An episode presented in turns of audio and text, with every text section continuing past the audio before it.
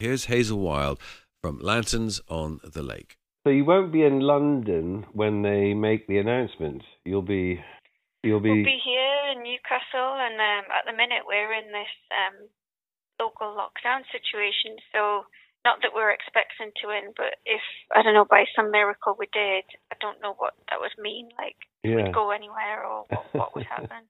so, so you live in Newcastle itself.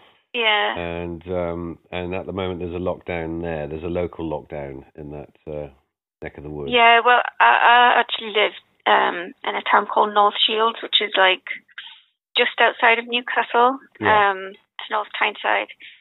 So we're part of like one of I think it's seven local councils that have all gone into this local lockdown. Yeah. You wouldn't know it like to walk around. It just seems yeah. exactly the same. Yeah. I don't know how you feel. I mean, how how have you felt um, just on a personal level since since lockdown? How, have you have you been taking in your stride, or have you been a bit fearful, or a bit worried, or? How, how? I mean, um, I, I feel kind of guilty saying it, really, but um, the first time round, I, I quite there were aspects of it that I quite liked. Yeah. Um, and me. and, and and I do feel a bit bad about that because I know a lot of people have really suffered, like health wise and financially and all the rest of it. And and we did suffer. Um, you know, we had to cancel tours and things like that. Yeah. And I was worried for a lot of people.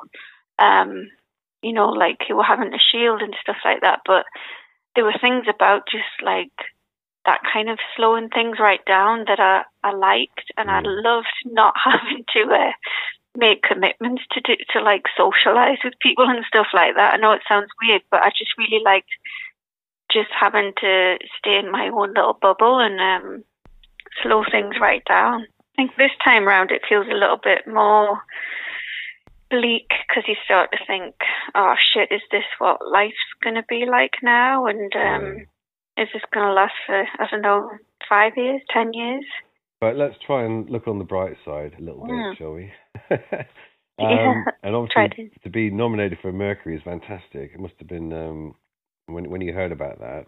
Was that um, was that uh, a surprise, or um, how did you? Yeah, it was. It, I mean, it it was really um, unexpected. I mean, I didn't think it was impossible. Having said that, like I didn't think it was completely impossible that that could happen, but yeah. at the same time, it was completely unexpected. And um, you know, all all the kind of predictions for who would be nominated, I don't think we were probably in there for a lot of people. I think our album was fair to say like a bit of an a bit of an underdog in this, and like yeah.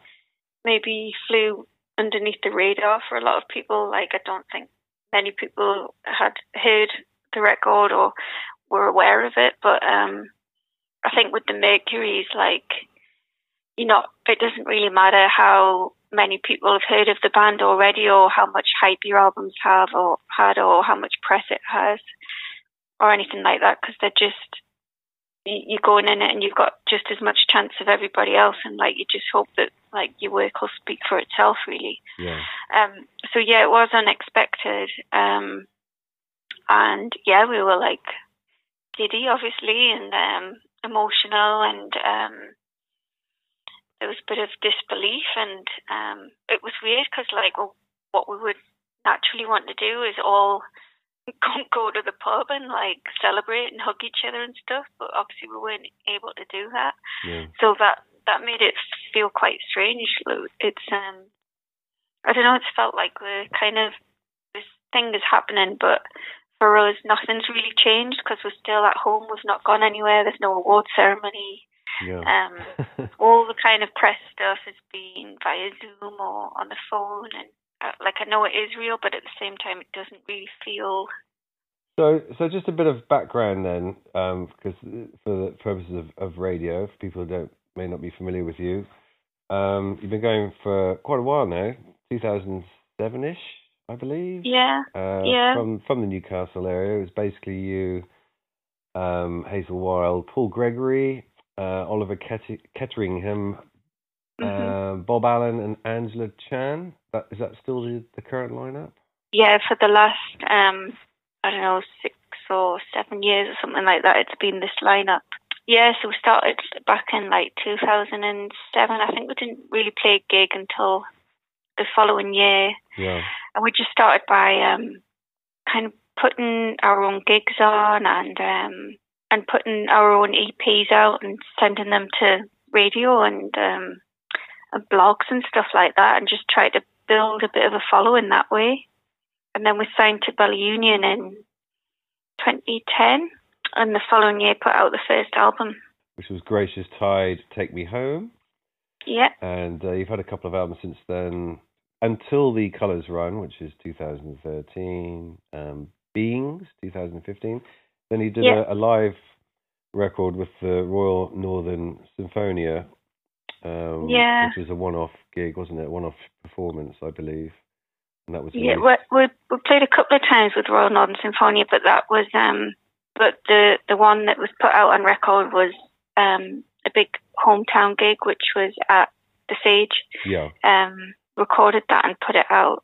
We- Well, we released it digitally to begin with, but a lot of people were um kind of hassling us, wanting us to put it out on vinyl, so we did.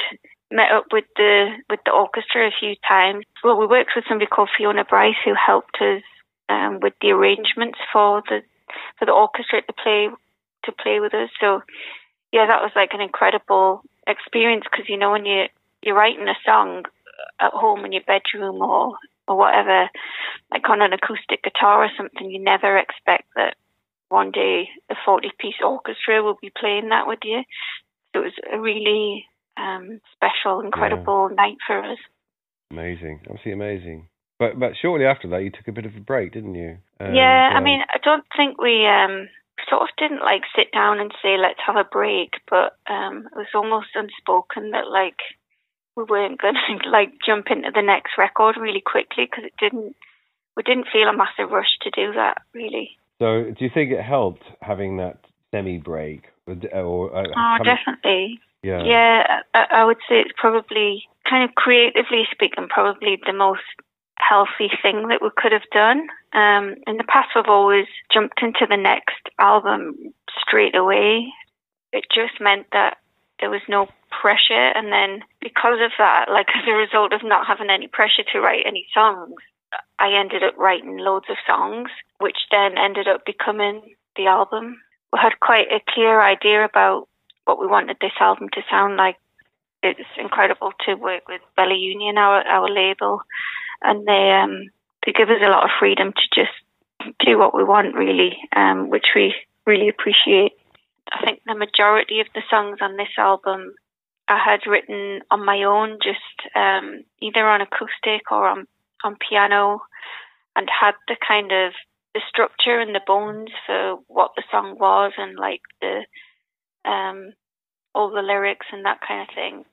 And then we spent quite a bit of time, like stripping the songs back in a way, um, taking a lot of things out so that we made sure the only things that were in there, the only melodies that you heard were there to serve the song. I think in the past we've maybe cluttered the songs a little bit or added a lot of layers that weren't necessary. Um, and we wanted to avoid doing that this time. Um, and I, I think we did. Can you tell me about before the excavate? Excavate. What what that what is what that is about from your from from your perspective?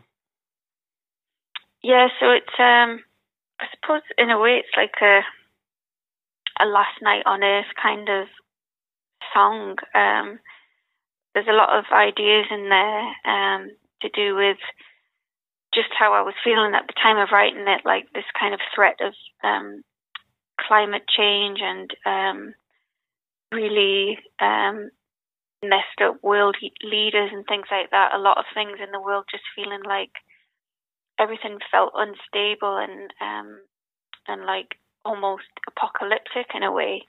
And the song is kind of um I would say a romantic song. Um about um, you know, kind of saying yeah. if if the planet's going to hell anyway, then let's live for tonight and do all the things that make us feel alive. And the the album title, "Spook the Herd." What does that mean, and, and why did you choose that as the album title? So there's a, a line in the first song. I guess we we thought that that line and that phrase distilled a lot of the themes going on through the album about that kind of disorientation that a lot of people are feeling. Um, and kind of the role that social media plays in that as well, and how unnerving that is. And um, yeah, I guess we just felt that that that kind of represented a lot of the themes in one in one sentence. And it sort of feels quite prescient now, doesn't it? I mean, obviously, you didn't intend it at the time, but um, no, herd, I mean, the herd um, definitely got spooked in uh, March oh, and April. definitely. I couldn't believe it when uh, the phrase herd immunity started Yeah. making the rounds. I was just like, no, please don't.